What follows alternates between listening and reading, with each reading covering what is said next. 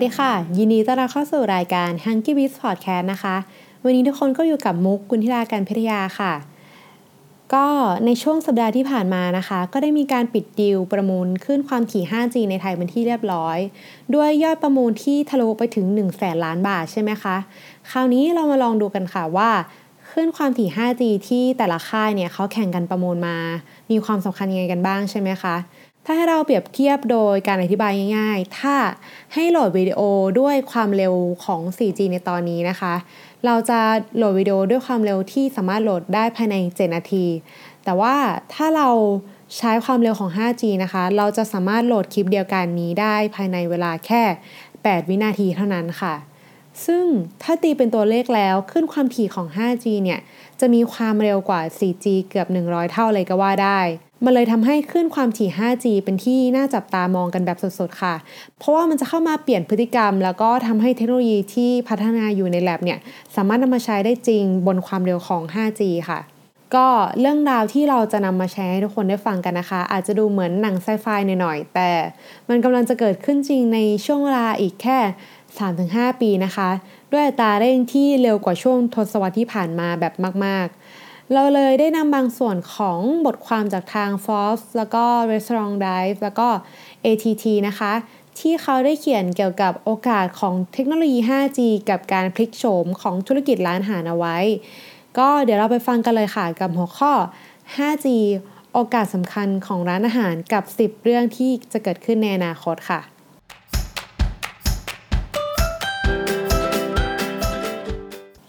ข้อที่หนึ่งนะคะSmart Food Delivery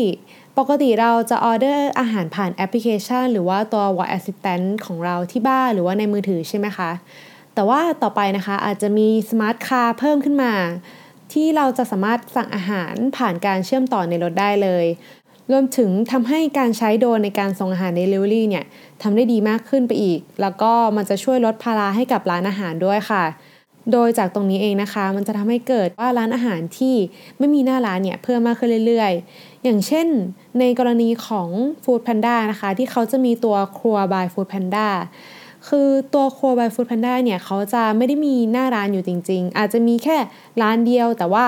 เขาจะแตกเป็นร้านในออนไลน์เนี่ยอยู่ถึง สามถึงสี่ร้านที่มีลักษณะหน้าตาที่แตกต่างกันออกไปนะคะข้อที่สองค่ะการแชร์วิดีโอลงโซเชียลที่เร็วและก็แรงกว่าเดิมค่ะอย่างที่เราบอกไปในตอนแรกนะคะว่าความเร็วของ ห้าจี คือมันจะเร็วแบบก้าวกระโดดมากๆทำให้การอัปโหลดวิดีโอจากเดิมที่เราอาจจะต้องใช้เวลานานอาจจะต้องเก็บไปลงหลังจากที่กินข้าวเสร็จแล้วกลับไปหา Wi-Fi แล้วก็อัปโหลดวิดีโอลงนะคะก็มันไม่จำเป็นอีกต่อไปแล้วนะคะทำให้ผู้คนนะคะสามารถแชร์ประสบการณ์ที่อยู่ในร้านอาหารเนี่ยได้แบบเรียลไทม์กันสุดๆโดยจากสถิติคอนเทนต์วิดีโอในโซเชียลของปีสองพันสิบเก้านะคะจะอยู่ที่ประมาณ ห้าสิบเปอร์เซ็นต์ ค่ะแต่ว่าสัดส่วนวิดีโอของในปีสองพันยี่สิบสองที่จะถึงนะคะคาดว่าจะโตถึง เจ็ดสิบห้าเปอร์เซ็นต์ เลยค่ะจากตรงนี้เองนะคะเราจะเห็นได้ว่าเทรนด์ของการทำคอนเทนต์วิดีโอเนี่ยยังไงก็มาแน่ๆในอนาคตอันใกล้นี้นะคะข้อที่สามสั่งเหมือนเดิมสามารถขับไปรับเลนพิเศษได้เลยมาถึงตัว Drive Thru กันบ้างนะคะก็ตัวนี้นะคะต่อไปอะค่ะร้านจะสามารถรู้ได้ทันทีว่ารถที่กำลังจะขับเข้ามาค่ะว่ารถคันนี้เป็นของเราแล้วก็ถ้าเราได้ตั้งออเดอร์ที่เราสั่งประจำไว้ล่วงหน้าเราสามารถขับไปรับโดยใช้เลนพิเศษได้เลยนะคะโดยที่มันจะเป็นเลนที่แยกออกมาจากคนที่เขายังไม่รู้ว่าเขาจะสั่งอะไรเลยโดยที่ตัวนี้ค่ะมันจะทำให้เราสามารถประหยัดเวลาในการต่อคิวแบบปกติไปด้วยค่ะข้อที่สี่การติดตามที่ทำได้ตั้งแต่ต้นน้ำยันปลายน้ำต่อไปนะคะร้านอาหารอย่างเราเนี่ยเราจะสามารถแท็กวัตถุดิบตั้งแต่ตอนที่หาวัตถุดิบจัดส่งอยู่ในสต็อกนำไปใช้จนไปถึงตอนกำจัดทิ้งได้เลยค่ะโดยการใช้ตัวเทคโนโลยี ไอ โอ ที กับเทคโนโลยี ห้าจี นะคะ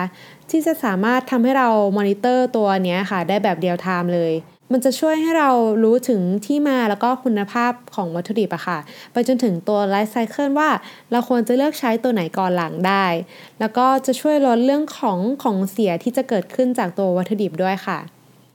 ข้อที่ห้าเชื่อมต่อกับซัพพลายเออร์แบบไร้รอยต่อจากข้อที่สี่ที่เราสามารถแท็กวัตถุดิบตั้งแต่ต้นทางไปจนถึงปลายทางได้แล้วใช่ไหมคะ ก็ถ้าเรานำตัวเทคโนโลยีบล็อกเชนมารวมกันนะคะเราจะสามารถทำธุรกรรมต่างๆผ่านข้อมูลที่เรามีได้มันก็จะทำให้ระบบเนี่ยสามารถออเดอร์วัตถุดิบที่กำลังจะหมดให้กับทางซัพพลายเออร์ได้ทันทีตามการพยากรณ์ความต้องการของเราในหน้าร้านในตอนนั้นนะคะโดยตัวอย่างจากบริษัท Golden State Foods นะคะซึ่งเป็นหนึ่งในบริษัทซัพพลายเออร์เนื้อที่ใหญ่ที่สุดให้กับทาง McDonald นะคะทำให้เขาสามารถบอกกับร้านแฟรนไชส์ได้ว่าตอนนี้อุณหภูมิของเนื้อเนี่ยอยู่ที่เท่าไหร่แล้วก็เนื้อจะเหลือไลฟ์ไซเคิลของแต่ละชิ้นเนี่ยต้องใช้เวลากี่วันควรใช้อันไหนก่อนแล้วก็และนอกจากนี้นะคะมันยังทำให้เขารู้ว่าในแต่ละสาขาเนี่ยมีความต้องการเนื้อเท่าไหร่ที่เขาควรจะนำไปผลิตต่อเพื่อที่จะผลิตได้ตรงตามปริมาณที่เขาต้องการมากที่สุดค่ะข้อที่หกนะคะลูกค้าสามารถรู้ได้ว่าวัตถุดิบที่กินเนี่ยมีที่มายังไงได้ทันทีเลยนะคะอย่างเมื่อกี้นะคะเราจะเป็นการนำข้อมูลไปใช้กับหลังบ้านใช่ไหมคะแต่ว่าเคสนี้นะคะจะเป็นการนำข้อมูลมาบอกกับลูกค้าโดยทาง Starbucks ได้เปิดโอกาสให้กับลูกค้าของเขาค่ะสามารถสแกนโค้ดจากถุงกาแฟผ่านแอป Starbucks แล้วก็มาดูได้ทันทีเลยค่ะว่ากาแฟในแต่ละถุงเนี่ยมีที่มาแล้วก็การเดินทางของเมล็ดกาแฟเป็นยังไงบ้างก่อนจะส่งมอบให้กับลูกค้าเรียกได้ว่าเป็นความจริงใจแล้วก็ยังเป็นการสร้างความมั่นใจให้กับผู้บริโภคได้เป็นอย่างดีค่ะข้อที่เจ็ด Smart Kitchen ค่ะการนำตัว ไอ โอ ที แล้วก็หุ่นยนต์เข้ามาทำงานในห้องครัวนะคะจะสามารถทำให้มีการทำงานที่มีประสิทธิภาพแล้วก็แม่นยำมากขึ้นค่ะสำหรับพาร์ทที่เป็นอะไรที่มันต้องทำซ้ำๆเป็นรูทีนเหมือนเดิมตลอดเวลาการนำตัว ไอ โอ ที มาใช้ตรงนี้ก็สามารถช่วยประหยัดคอแล้วก็ประหยัดเวลาได้ค่ะนอกจากนี้นะคะเรายังสามารถพยากรณ์ปริมาณของลูกค้าล่วงหน้าหรือประเภทของลูกค้าที่กำลังจะเข้ามาได้จากตัวแพทเทิร์นที่เกิดขึ้นแบบซ้ำๆค่ะอย่างเช่นเคสในตัวอย่างนะคะคือจะเป็นกรณีของร้านอาหารที่เขาจะรู้ทันทีว่าเมื่อการแข่งขันบอลท้องถิ่นเนี่ยจบลง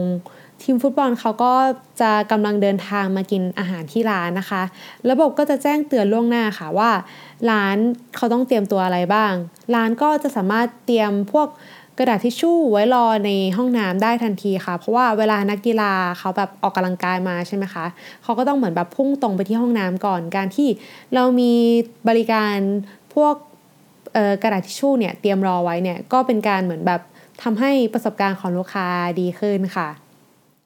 ข้อที่แปดการเทรนทีมผ่านการใช้เทคโนโลยี วี อาร์ ด้วยความเร็วของตัว ไฟว์จี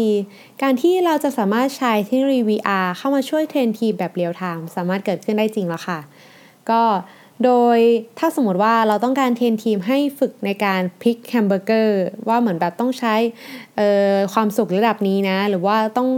พลิกกระทะโดยใช้เหมือนแบบจังหวะเป็นยังไงบ้างเราสามารถเทรนได้แบบสามารถเหมือนแบบได้รับกลิ่นได้จริงแล้วก็